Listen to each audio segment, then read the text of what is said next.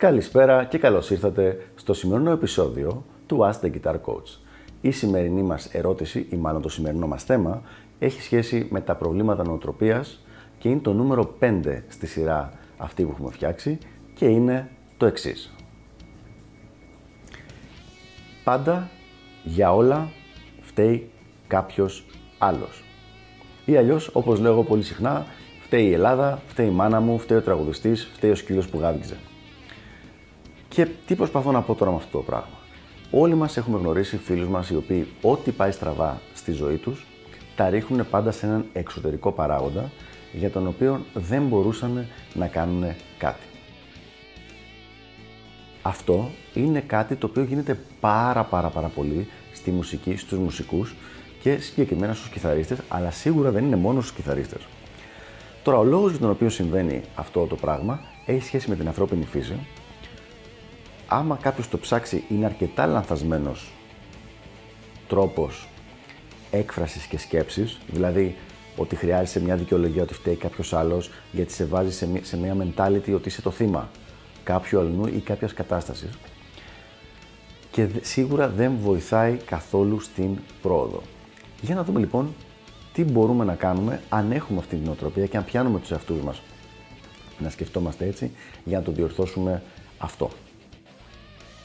Είναι πολύ πιο χρήσιμο και μακροπρόθεσμα πολύ πιο σίγουρο ότι θα σε βοηθήσει να φτάσεις στους στόχους σου αν σκέφτεσαι ότι οτιδήποτε, οτιδήποτε πάει στραβά, φταίς εσύ.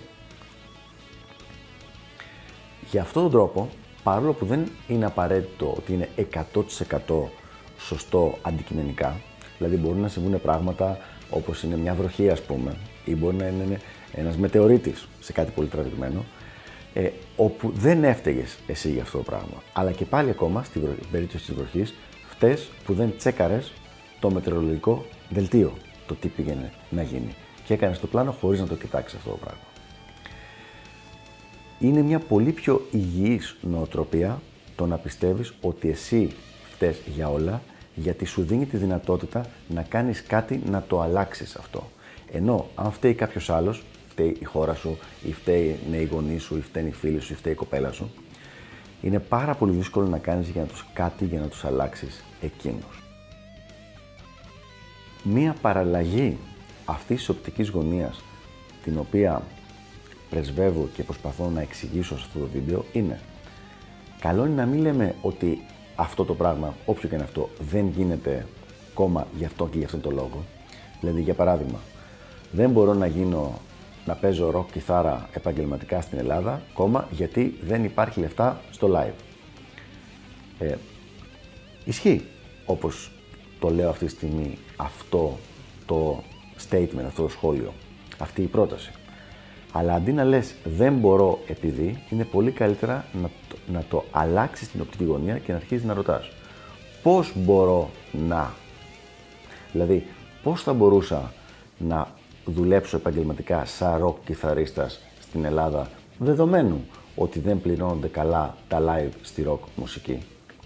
Αμέσως λοιπόν με το που αλλάζει η οπτική γωνία από το δεν γίνεται αυτό, στο πώς μπορώ να το κάνω αυτό, ο εγκέφαλος αρχίζει να ψάχνει τρόπους για να βρει κάποια λύση σε αυτό το θέμα. Και σε πολλές περιπτώσεις, φυσικά όχι σε κάθε περίπτωση, αλλά σε πολλές περιπτώσεις την βρίσκει αυτή τη λύση. Χωρίς να θέλω να πάω σε πολλές λεπτομέρειες για θέματα φιλοσοφίας, θα πρότεινα πραγματικά μία γρήγορη ε, ανάγνωση των βασικών αρχών του στοικισμού. Βλέποντας τον στοικισμό, τις, το συγκεκριμένο, τις συγκεκριμένες φιλοσοφικές του αρχές, σαν έναν τρόπο για να μπορείς να χρησιμοποιείς την πραγματικότητα του τι συμβαίνει υπέρ σου, πραγματικά θεωρώ ότι βοηθάει πάρα πάρα πολύ. Είναι πάρα πολύ εύκολο με ένα απλό Google Search να βρείτε τα ονόματα των βασικών ε, στοικών φιλοσόφων, όπως είναι ο Σενέκα, ο Μάρκος Αβρίλιος και άλλοι, αλλά μία απλή ε, ανάγνωση των βασικών αρχών είναι πολύ κοντά σε αυτό το οποίο προτείνω. Ανακεφαλώντας λοιπόν, Είναι πολύ καλό να βλέπουμε ότι και να θεωρούμε ότι ό,τι πηγαίνει στραβά είναι δική μας ευθύνη, γιατί με αυτόν τον τρόπο μπορούμε να κάνουμε κάτι γι' αυτό, αλλάζοντας κάτι είτε στη συμπεριφορά μας είτε στο περιβάλλον μας, ώστε να μειωθούν οι πιθανότητες να επαναληφθεί ό,τι πήγε στραβά.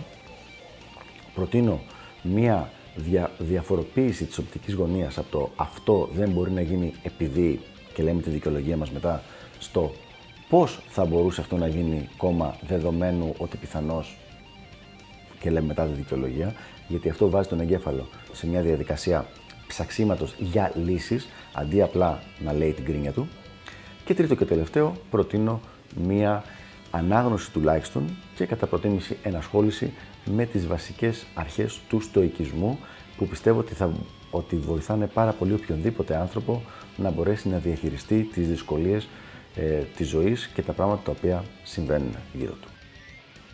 Αυτά λοιπόν για το συγκεκριμένο θέμα. Ελπίζω να βοήθησα και τα λέμε στο επόμενο επεισόδιο του Ask the Guitar Coach. Γεια χαρά!